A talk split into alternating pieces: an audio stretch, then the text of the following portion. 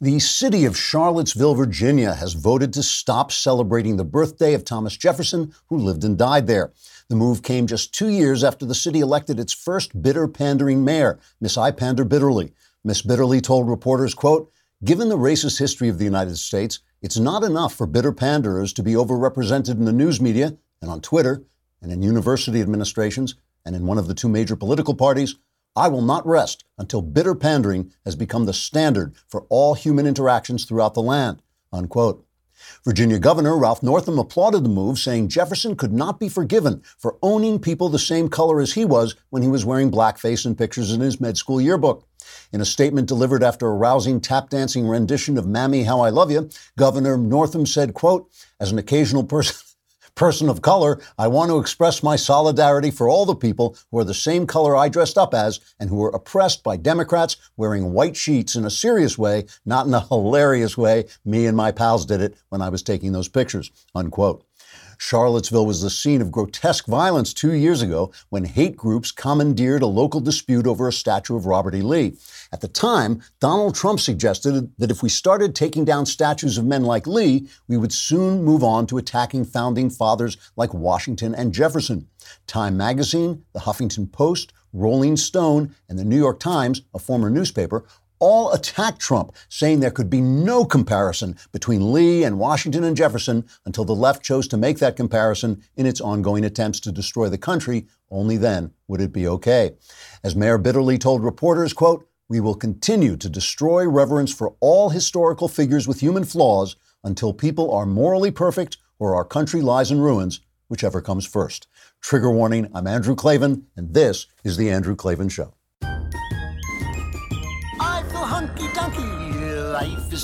boo. Birds are winging, also singing hunky dunky doo. Ship shape tipsy topsy, the world is zippity zing. It's a wonderful day, hurrah, hooray! It makes me want to sing. Oh, hurrah, hooray! Oh, hooray, hurrah! All right, welcome back. I hope you had a great July 4th weekend. A little while ago, I compared Donald Trump to Randall Patrick McMurphy, the hero of Ken Kesey's great novel One Flew Over the Cuckoo's Nest. Maybe you saw the Oscar winning film with Jack Nicholson. McMurphy is not a good person. He's a hard drinking, hard fighting, womanizing roustabout who just barely manages to avoid getting thrown in prison by claiming to be insane. So he's committed to a psychiatric facility instead. In that facility, McMurphy finds a group of men who have been chemically and psychologically castrated by an evil nurse named Nurse Ratched or Hillary Clinton or something. I can't remember what her name was exactly. But this nurse claims to be acting for the good of all, but is really exerting a crippling control over the neurotics in her charge. McMurphy, just by being the troublemaker he is, tears Nurse Ratched's evil dominion to pieces and helps set some of the inmates free. Now, I completely stand by that analysis. Trump is the not altogether good guy who happens to be the necessary man of the moment. He broke the soft mental tyranny of political correctness and the toxic sanctimony of woke leftism. But once those chains are broken, the question is what do the freed inmates do with their new freedom? And what has begun to really impress me and fill me with fresh hope for our country is how terrific Trump's deplorable followers have been in filling up the space he's made for them with a new birth of American patriotism. The anti Trump intellectuals on both the left and right were worried that the deplorables would lose their moral minds following Trump. They would start to behave like him, go anywhere he went, and excuse anything he did, essentially adopting his dodgy personal morality as their own. And yeah, that has happened here and there, but mostly Trump has created a space for the deplorables to show who they are, not the racist, hate filled, small minded rubes depicted by Hollywood, the news media, and the universities, but patriotic Americans ready to celebrate what this country stands for and what it has accomplished, and to accomplish more in the oncoming days. And as the deplorables step up to make America great again, the left, in its increasing desperation to control a narrative being taken out of their hands, is showing itself for what it is a racist, hate filled, small minded bunch of rubes who are more deplorable than the deplorables have ever been. All of it reached a peak this Independence Day. It really did. You know, I've been saying for a long time, I've, you've heard me say this, I'm sure, a million times, Donald Trump has this magic power for making other people destroy themselves. I noticed this immediately during the, uh, you know, the run up to the election, uh, the primaries when he got the other candidates to destroy themselves. You remember Marco Rubio making those jokes about Trump's hands and kind of descending to Trump's level, except what Trump could do and get away with, Rubio couldn't. It basically ended his uh, campaign. Jeb Bush trying to prove that he wasn't low energy. Jeb tried to make himself look dynamic and forceful and just made an utter fool of himself. That ended his campaign. It wasn't it, Ted Cruz. Ted Cruz is a brilliant guy, but he thought he was going to outsmart uh, Donald Trump. My friend Donald, remember, he was going to wait and wait until all the other candidates were gone. And all that meant was he was the last guy to get devoured. Trump didn't destroy them he just magicked them into destroying them, them uh, themselves. It was kind of like this Jedi mind trick. And after what's it been like two and a half years of the leftist news media, the media Democrat complex, trying to strike Trump down, he has become more powerful than they could ever imagine. He is the Jedi, Jedi guy who has now driven them all crazy. And over the July 4th weekend, it, it was amazing. It was amazing what how the left showed themselves, what they showed themselves to be. I thought it was the worst week that the left has had since I can remember. They just uh, literally destroyed themselves at Trump's magic command, basically. And we're going to talk about that. We're going to look at what happened over July 4th. But first, let's talk about uh, Roman. You know, all through history, powerful men, guys, rich men have been looking for ways to restore their sexual confidence all of us want to be sexually confident. We want to communicate uh, with our wives and we want to feel good about our sex lives with our wives. 52% of guys over the age of 40 and 26% under 40 experience erectile dysfunction. I, I did not know that. You know, that's, that's very interesting. Studies show that 70% of men who experience ED don't get treated for it. Why? They're embarrassed. That's where our friends at Roman come in. Roman created an easy way to get checked out by a doctor and get treated for ED online. With Roman, you can get medical care for ED, if appropriate, from the comfort and privacy of your own home, handle everything online in a convenient, discreet manner. Getting started is simple just go to getroman.com slash Klavan and sometime uh, and complete an online visit. If your doctor decides the treatment would be appropriate, they can prescribe genuine medication that can be delivered in discreet packaging right to your door with free two day shippings. Go talk to the doctor. It's easy. Erectile dysfunction can be tough to tackle, but it's really important to get checked out. Go to getroman.com slash Klavan to get a free online visit and free two day shipping. That's getroman.com slash Klavan for a free visit to get started. Getroman.com slash Klavan. And don't be embarrassed to ask how do you spell Klavan? It's K L A V A N. So, 4th of July, Donald Trump holds a parade, and he has some is a tribute to the military, and he has some um, tanks and flyovers, and the Blue Angels are there, and it's a, it's a great big Trumpian extravaganza. So, so the the press acts like this has never happened before. Uh, that guy from the Washington Post, Eugene Peterson, I think his name is, he says, "Oh, this has never never happened before. It's never happened." Now, I just want to tell you, Back in 1986, I was a news writer for a radio station named WOR, called WOR in New York, and they reopened uh, it was the centenary of the Statue of Liberty, I believe, and they reopened it, and it was an extravaganza like nothing you have ever seen. I was there. I was out on Liberty Island. I was watching uh, from a, the news booth. Uh, there was three days of celebration: the third, the fourth, and the fifth. There were sail, uh, big sailboats coming down the the river uh, in the in New York Harbor. There were battleships coming by, fireworks. I mean, it was huge. And Ronald Reagan spoke from the battleship by the USS uh, Iowa, I believe believe it was, while he was watching this parade of battleships going down. Here's just a, a clip of Ronald Reagan speaking on the 4th of July, 1986. I was there. 56 men came forward to sign the parchment. It was noted at the time that they pledged their lives, their fortunes, and their sacred honors. And that was more than rhetoric. Each of those men knew the penalty for high treason to the crown. We must all hang together, Benjamin Franklin said, or assuredly we will all hang separately. And John Hancock, it is said, wrote his signature in large script so King George could see it without his spectacles. They were brave. They stayed brave through all the bloodshed of the coming years. Their courage created a nation built on a universal claim to human dignity, on the proposition that every man, woman, and child had a right to a future of freedom. Now, remember, I was in the press corps at this time. I was a news writer. I remember I wrote a, a lead which made a big splash because they relit the um, the Statue of Liberty, and in the poem it says her torches imprisoned lightning. And I said something like, "Today that lightning struck again." And I remember the guys who ran the radio station stood up in the front row and gave me these two big thumbs up for that great lead that I delivered. The press loved this. We prepared for weeks to cover this thing. We loved it. We thought it was great. It was a big event. It was uh, patriotic. It gave us something to cover in the doldrums of the summer, and it was just you know a tr- tremendous pro-American event. Now let me show you how the press, which has become the most corrupt enemy of the people it can possibly be, let me show you from our friends at Newsbusters how they covered uh, the July 4th parade Donald Trump was going to give. Bef- this is before it even happened. This is cut number seven.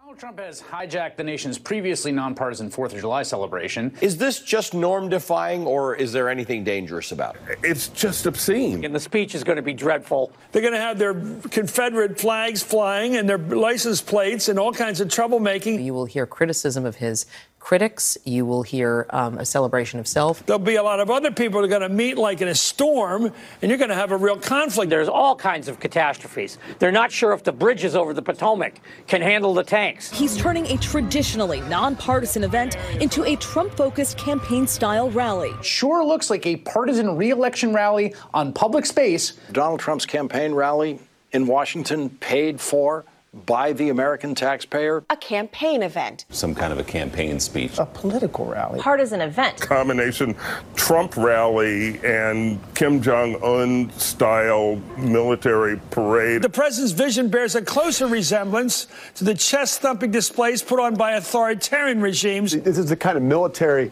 display that we were used to seeing from the Soviet Union. I'm thinking Red Square, um, North Korea, Egypt. The hope for violence would be, of course, treasonous. Not to expect it would be naive.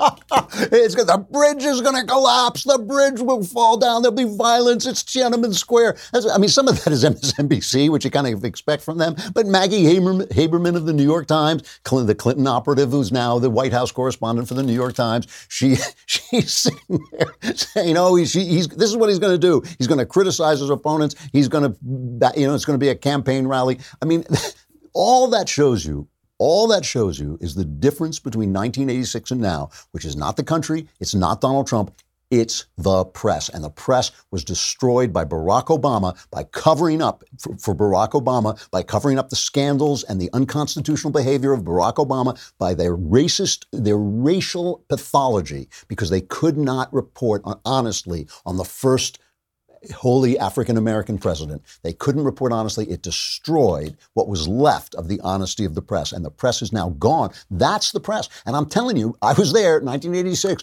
We loved that celebration. Of course we did. We loved our country. They were all liberals then. Everybody in the press was liberal then. But they loved the country and they supported, the, they hated Reagan. They thought Reagan was a terrible guy. But they loved the country and they loved the flag waving and the fireworks and the whole thing and the battleships coming by and uh, all that stuff. And there was not no talk about us being military militaristic. Not that I recall anything like that. It's certainly not in the mainstream press like what you're watching there.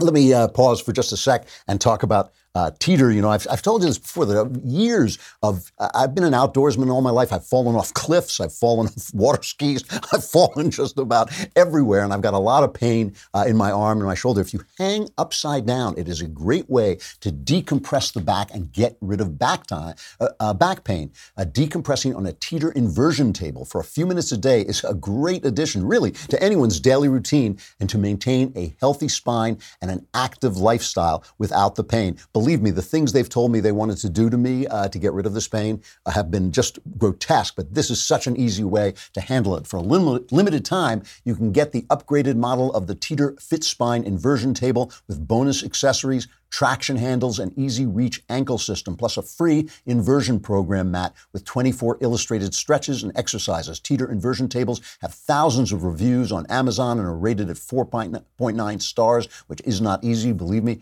And with this deal, you'll get 150 bucks off when you go to teeter.com slash Andrew. You'll also get free shipping, free returns, and a 60-day money-back guarantee, so there's no risk. Remember, you can only get the upgraded model of the Teeter Fit Spine inversion table plus a free inversion program mat for 150 bucks off by going to teeter.com slash Andrew. That's T-E-E-T-E-R dot com slash Andrew. So now let's look at the, the fact that that's how the news covered what was going to happen. The bridge was going to collapse. It was going to be a campaign speech. Everything was going to fall apart. Let us now cover a little bit of Trump's speech, which was completely nonpartisan, completely patriotic, and really on point and very touching too. As we gather this evening in the joy of freedom, we remember that all share a truly extraordinary heritage. Together, we are part of one of the greatest stories ever told the story of America. It is the epic tale of a great nation whose people have risked everything for what they know is right and what they know is true. It is the chronicle of brave citizens who never give up on the dream of a better and brighter future.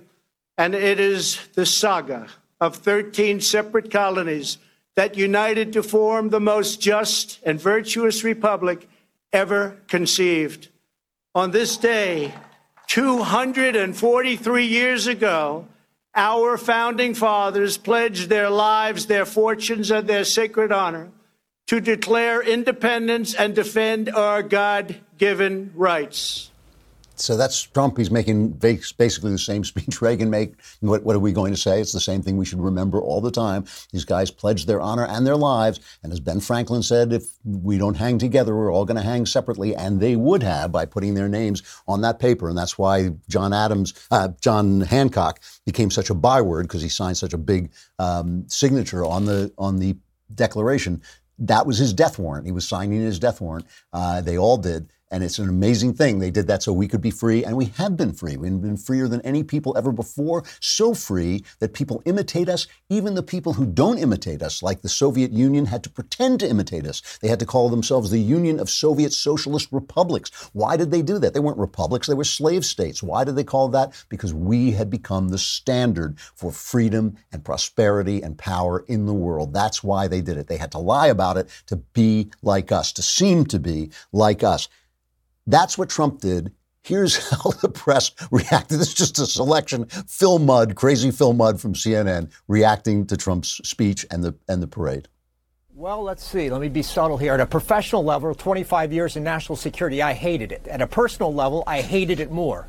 Let me tell you something. When we're in the midst of July 4th after after 9/11, when I was at the CIA, I thought we were celebrating the defense of ideals, the right to live free and fair, the right to live according to those documents that our founding fathers established, the right to, to, of every person, every citizen in this country to pretend like they can be president, the right to have economic opportunity. I didn't realize we were fighting for the chance to pay for guns, for weapons. I did national security. I thought this this was about ideals, and now we've made it about the military. That's not what the founding fathers gave us. They gave us the gift of ideals. At a personal level, excuse me, but now we have the Super Bowl is invaded by politics. Players are kneeling. The Women's World Cup is invaded by politics. A dispute about whether women go to the White House. We have a stupid dispute by, of, of politics this week about whether Nike puts a flag on a shoe. Can we actually have a day with hamburgers, hot dogs, and a few beers without a politician? Please, one day. And now we can't because now we got politicians saying,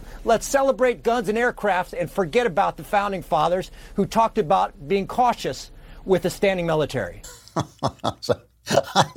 These guys are so inside. It's like he didn't even watch the parade. He didn't listen to the speech. He just showed up. He could have made that speech before it, but not after it. You know, I mean, he just, they weren't paying attention. They all think the same thing. They all believe the same thing. They all know they have to show up and serve their corporate masters because that's what they're doing. If you ever wonder, if you ever wonder why the news media, why these people don't like look in the mirror and say, you know what, I'm lying to people. I'm just selling my own uh, opinions, why they don't ever wake up, it's because if the corporate media can convince just 2%, 3% of ignorant, ill informed voters that this is the truth, they've done what they need to do. They've done their job. That's what they're after. They're after the big government that supports big business. That is what they do. That is why these corporations employ these guys who just all think the same thing and would never employ. I would like to see, truly, truly, I would like to see one person in a position of editorial authority who voted for Donald Trump, just one. So now, here's the thing Trump, by not caring, by striking back at the news media, by brushing aside the accusations of racism. We've all heard him. He doesn't even he doesn't apologize. He doesn't make excuses. He doesn't explain. They don't ask him to explain. He knows they don't because they want to be able to interpret his speeches as racist and say he's a racist. If they actually ask him straight out, they'll find out he's not. But they don't want to do that. They just reinterpret what he says by ignoring them, by being the belligerent, not very nice Randall Patrick McMurphy type that he is.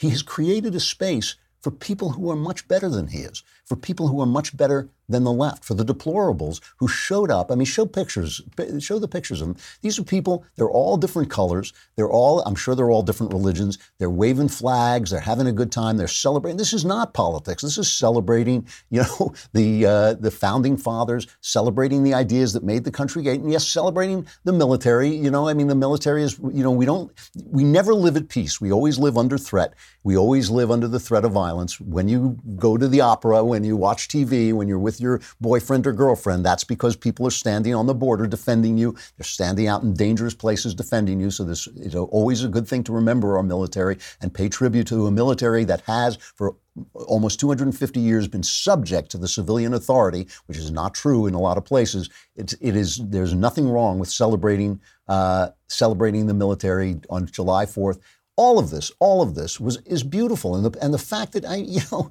this country is so full of different kinds of people, all of them celebrating this idea. Trump has made a place for them to do that again after 50 years of our anti-American media. Now let's just look for a minute at the protesters who were out there and, and, and try to well well we'll talk about what what led up to this, but here are the protesters out there. Uh, you can play this roll. Wait a minute. Is every,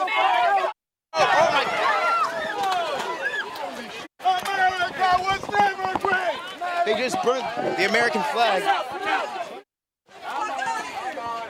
Uh, guys are Hey, look, hey, get a shot of that. Look, yo, get a shot of that, bro. Joey for Revolution, I think is getting arrested, folks. A man who burnt two American flags. He burnt two American flags today. Speaking in tongues and Christians hating me for drinking.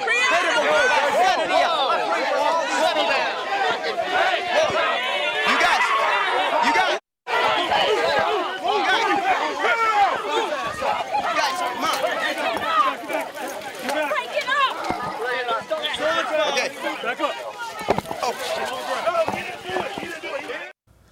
Okay. They're burning the flag. If you can't see it, they're chanting, ch- chanting 2468, America was never great. Uh, they're attacking police officers, attacking anybody in a MAGA cap. Uh, sometimes the MAGA cap people are trying to def- defend the flag as well.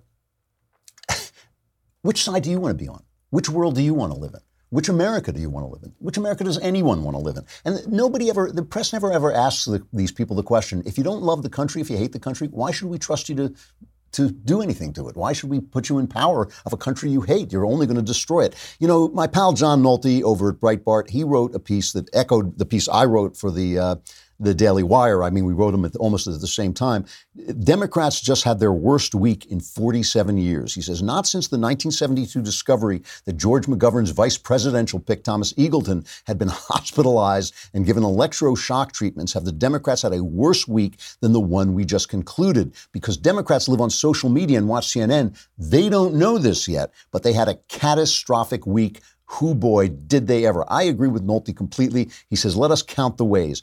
The fake news media is the only shrinking institution in America's booming economy. Before 2019 is over, he says there will be upwards of 12,000 job cuts within the American media. That's 12,000 fewer Democrat foot soldiers, 12,000 fewer propagandists, serial liars, cheerleaders, and toadies to hold Antifa's jacket as they beat elderly Trump supporters to death with crowbars. And by the way, have you noticed that all these Antifa guys are white and a lot of the people they attack are minorities? Have you noticed that? Not just know the Andy Ngo the uh, the journalist, uh, but but also like a lot of like when a black guy walks by with uh, a, MAGA hat, these white guys in masks attack him, and that's supposed to be anti-fascist. You know, Michelle Obama was gave an interview with Gayle, to Gayle King, saying, you know, they try to betray me as an angry black woman. A lot of people say Michelle Obama is going to enter the Democrat uh, race and will win if she does. I don't know whether either of those things are true, but she says they try to portray me as an angry black woman and then proceeds to get angry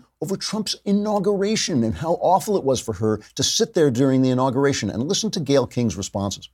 I had to sit in that audience, one of a handful of people of color, and then listen to that speech and all that I had sort of held on to for eight years, watching my husband get raked over the coals, feeling like we had to do everything perfectly. Yeah, yeah. You know, no scandal, no, Yeah. no nothing, Yes. no nothing, no y'all. scandal. Yes.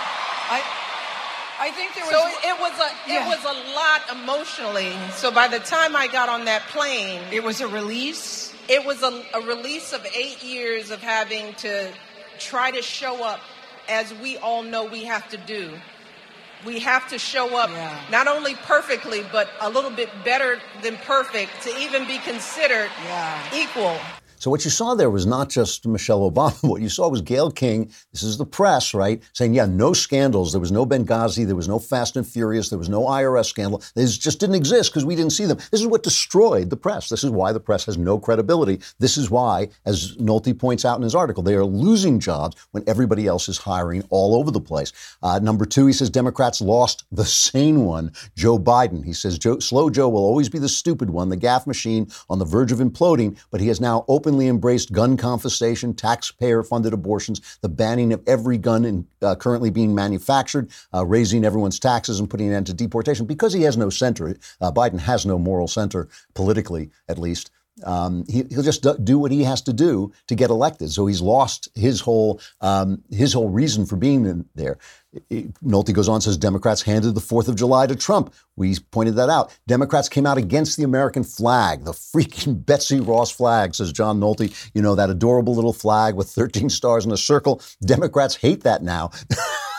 this is a great piece. No joke. We now have Democrat presidential candidates arguing the American flag, the most potent symbol for freedom and liberty in the history of mankind, is a symbol of, of oppression. This is, you know, Randall Patrick McTrump's magic ability to make people destroy themselves that we saw when he went up against Marco Rubio and Ted Cruz and um, uh, and Jeb Bush. It's now like exploded into this Jedi power that has taken over the entire left. They are coming out against the American flag. Soon it's going to be mom. You know, mom is ra- if you like your mom, that's racist. If you like apple pie, apple pie.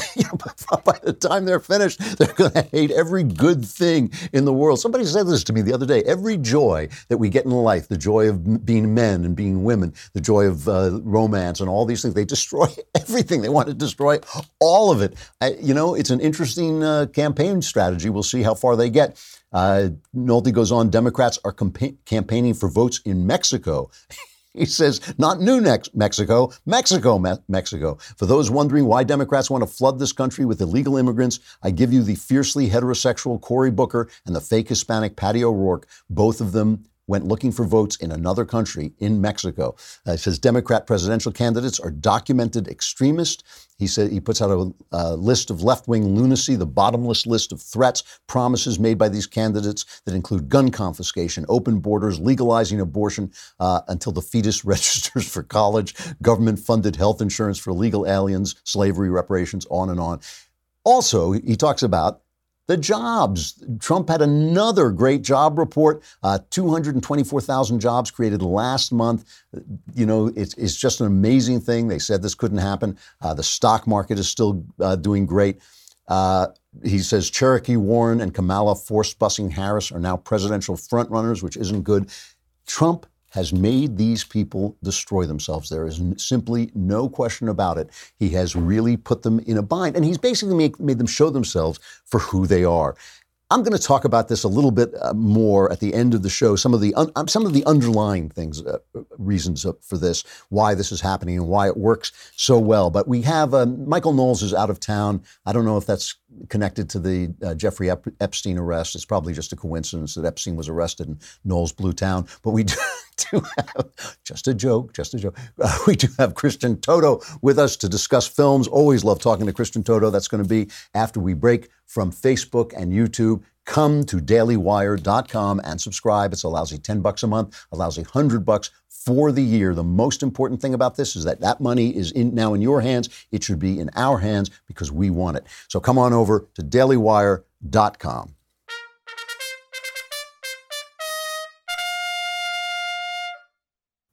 All right, Christian Toto, we love having him on. He's an award winning journalist, film critic, and podcaster. He's the founder of HollywoodInToto.com, which I think you should really go over. He has really interesting articles. We'll talk about some of them today. He is host of the weekly Hollywood in Toto HIT podcast, which offers a right of center perspective on entertainment news, which is much needed. Christian, how you doing? I'm good. How are you? All right, how was your fourth? Excellent. I'm still laughing at all your commentary the last five. this stuff writes itself, but you're doing a wonderful job with it all. Oh well, thank you very much. But you're right. I feel guilty because it does write. You know, they they're like. I sometimes send in my satire to the Daily Wire and say I'm not sure I should be paid for this, but so you know, I, I, there are a couple of things I want to talk to you about. But let's start with this list that you put out, which made me laugh. Uh, the the worst movies of 2019, six months early. And, and I have to, I, I, I want to talk about this because I have not been to a movie. I, I love going to the movies, and I don't think I've been a, to a movie in two months. And I look every weekend, I say, what's playing? And I don't go. Give a, here, let's take a look at some of the things you, uh, you talked about. Here's Serenity is the first one. Uh, this is, this was Matthew McConaughey. I didn't see it. What is it about? Darned if I know. You know it's, it's, it's a movie that's so bad, I think in maybe two or three years, maybe even sooner, it'll become either a drinking game or a, you know how the room, the room is that midnight showing where you go there Yeah. and you laugh at how bad it is. I think this could be the new one. This could be it. It, he's a guy. He's got a boat. He's got a kid.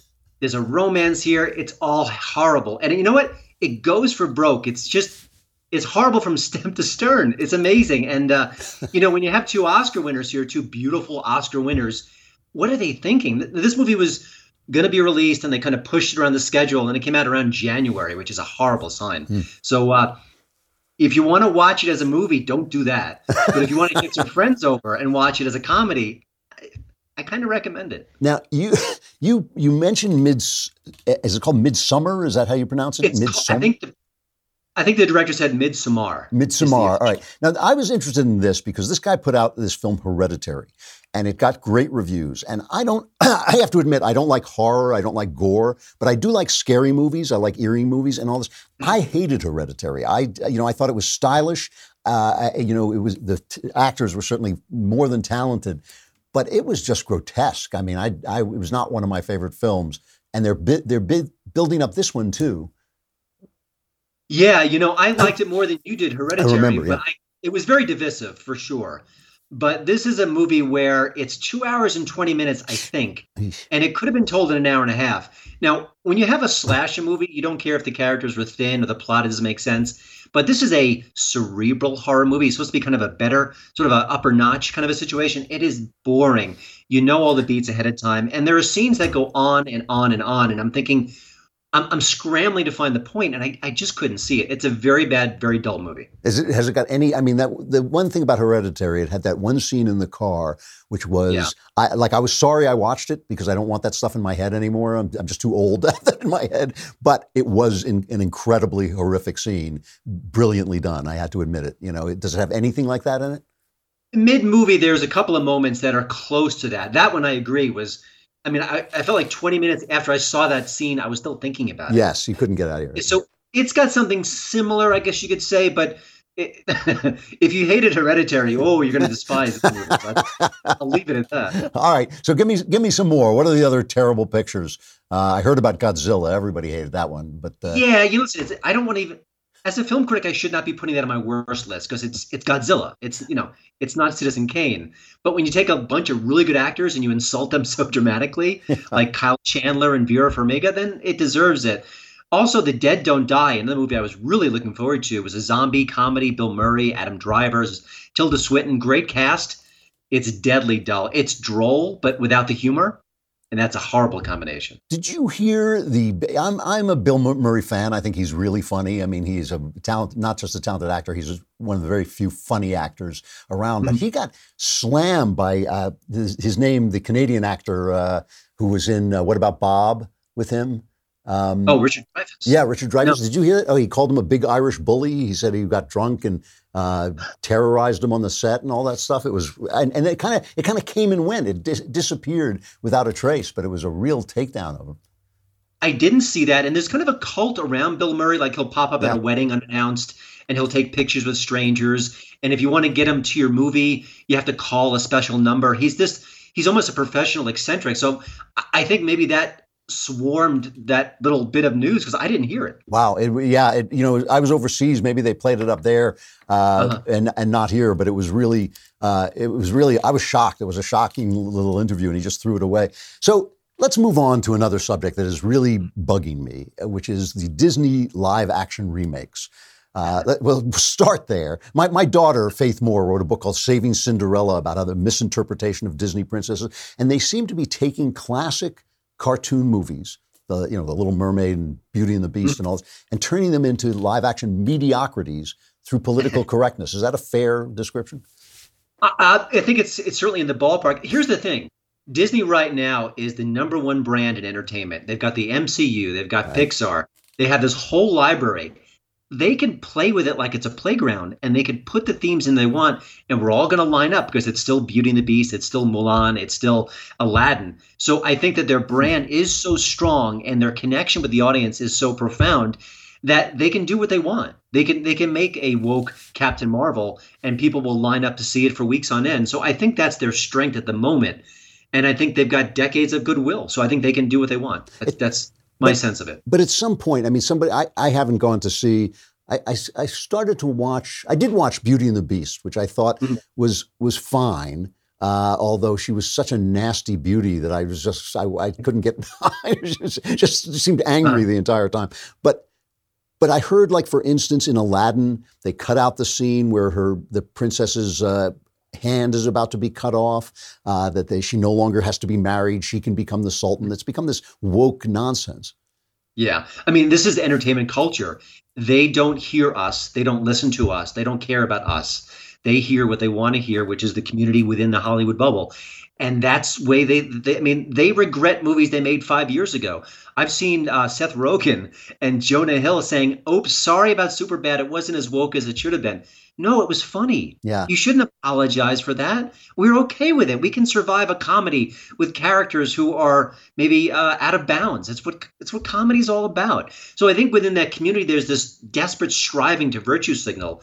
And what do they do? They've got their entire entertainment venue to use it. So they they weaponize content to send a message to berate people on the right and to get woke. It's what's what's happening. It's it's inescapable at this point. The thing that uh, disturbs me more than even the remakes, though the, re- the it's, it seems sad to take these classics and turn them into garbage, but they went back into a Toy Story scene. I, now I, I didn't I couldn't. Did you know what scene they cut out? They cut out a from this is from Toy Story two, right?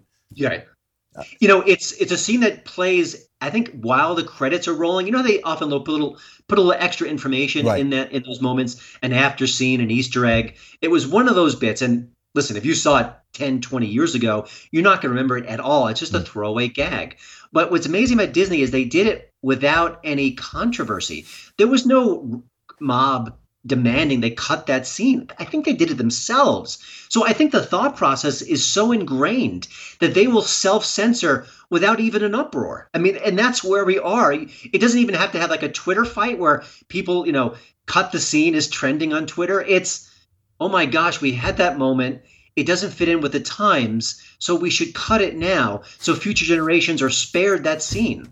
But because we're all so delicate. But it, it means that I mean, since since most of us don't own DVDs anymore, we stream things. It means we're not going to be. I mean, if they go back and you know cut out uh, S- Snow White singing "Someday My Prince Will Come" because that's not woke enough, we, we're going to have no recourse. We're going to have no way to reclaim what was, in fact, a classic movie. Yeah, it, it's a it's a good argument for physical media for sure. And it, you know, when we engage in these debates, it seems like oh, you're it's the sky is falling. It's crazy, but no, look what's going on. Look at the statues being removed, the murals mm-hmm. being covered up. We're trying to erase so much instead of explaining the context. And that joke is so innocuous, and the kids are not going to get it, and the parents will just chuckle What, at it. what was You the know what? joke? What? was the joke they cut out? It was a little bit of a casting couch thing where Uh-huh. the villain of the piece was sort of leering at one of the girls. I mean, listen, it's Toy Story. It's G rated, I'm sure. Yeah. It- There's nothing bad there, Yeah. but that's just the way we're coming as a culture. It's amazing. And meanwhile, Pixar had the guy at the top of the top who was sexually harassing his coworkers. Of course, oh, of course. And, you know, all this stuff always covers that stuff up. I know, you know, I, I've been I've been talking about this all the time about all the the Disney stars who've gone off the rails. What the hell are they doing to those kids that makes them go crazy after a while? I mean, I, I think this all always the woke the woke sensibility covers up something much worse than than what they're actually afraid of. You know, I mean, Yeah, I like to see the Hollywood Reporter or Variety do an in-depth story about that, about Yep. the Hollywood these poor girls going through heck, and I just it's indescribable. Let's connect some dots. Let's go behind the scenes, but you almost think they don't want to burn their sources. They've got people at Team Disney maybe who they don't want they need to get stories made. Oh, and their ads, and their ads. I mean, a lot of these, you know, like the LA Times lives off Hollywood ads. They're not going to, you know. Yeah. co- Anyway, I got to stop, but it's great to see you, Christian. Christian Toto of uh, HollywoodInToto.com. Check it out, the weekly Hollywood in Toto HIT podcast. It's great to see you, buddy, and uh, we'll talk Thanks again so soon. much. Thank you. All right, keep me laughing.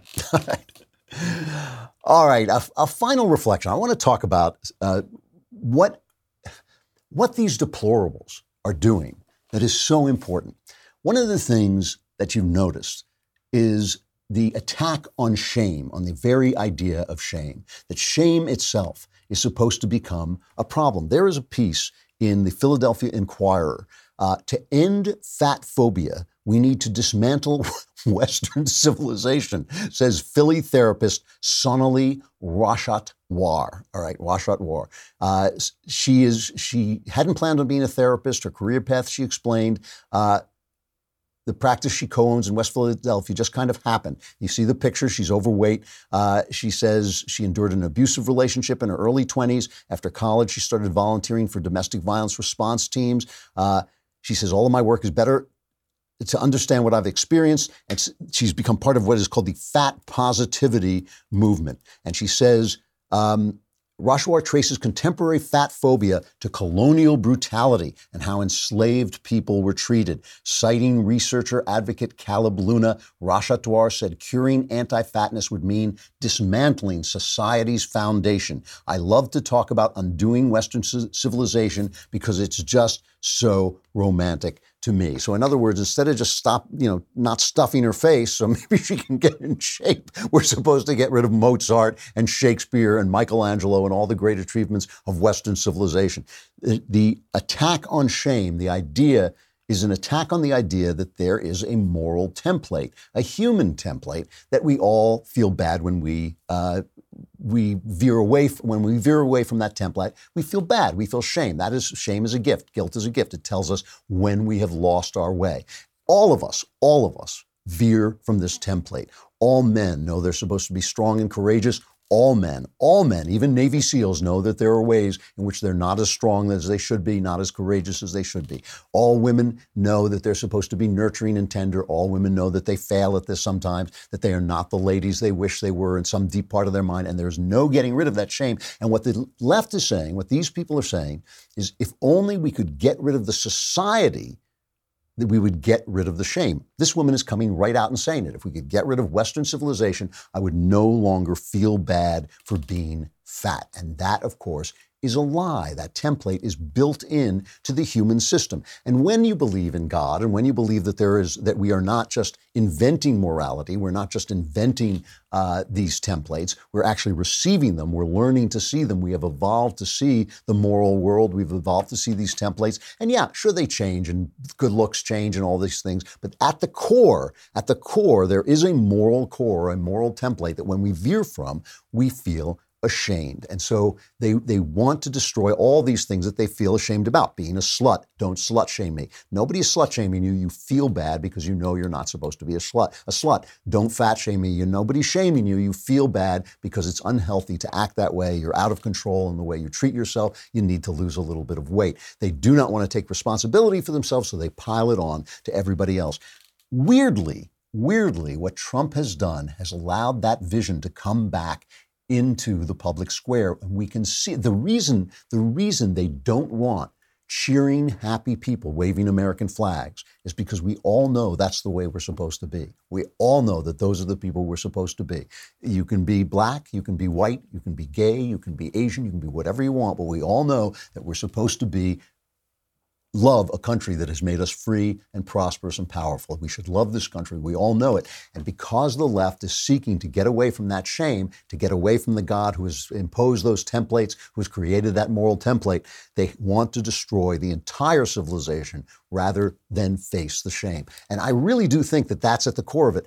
Donald Trump doesn't know anything about this. He doesn't think about this stuff. He just knows that he is not going to be taken down by their insults. He's not going to be called racist. He's not going to do what Joe Biden is doing. Oh, I'm sorry I said that, and I'm sorry I said this. I mean, all the Democrats do is apologize because that's the system they've created. Because the, wherever you go, that system, that moral system is still in place, and that's what they're attacking all the time. What we need to do what we need to do is not come back at them with shame and say, oh, yes, you should be ashamed of being fat. We don't have to be, say that. We don't have to say, oh, yes, you should be ashamed of being a coward.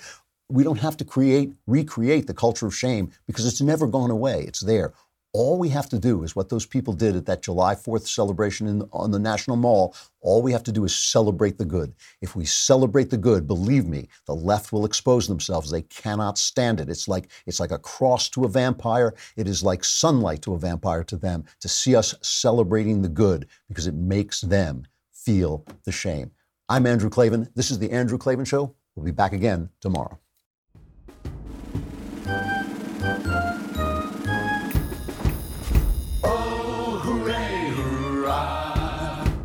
The Andrew Klavan Show is produced by Robert Sterling. Executive producer, Jeremy Boreing. Senior producer, Jonathan Hay. Our supervising producer is Mathis Glover, and our technical producer is Austin Stevens. Edited by Adam Sayevitz. Audio is mixed by Mike Coromina. Hair and makeup is by Jesua Alvera. And our animations are by Cynthia Angulo. Production assistant, Nick Sheehan. The Andrew Klavan Show is a Daily Wire production. Copyright Daily Wire 2019. Today on The Ben Shapiro Show, we're back, but Joe Biden might not be. That's today on The Ben Shapiro Show.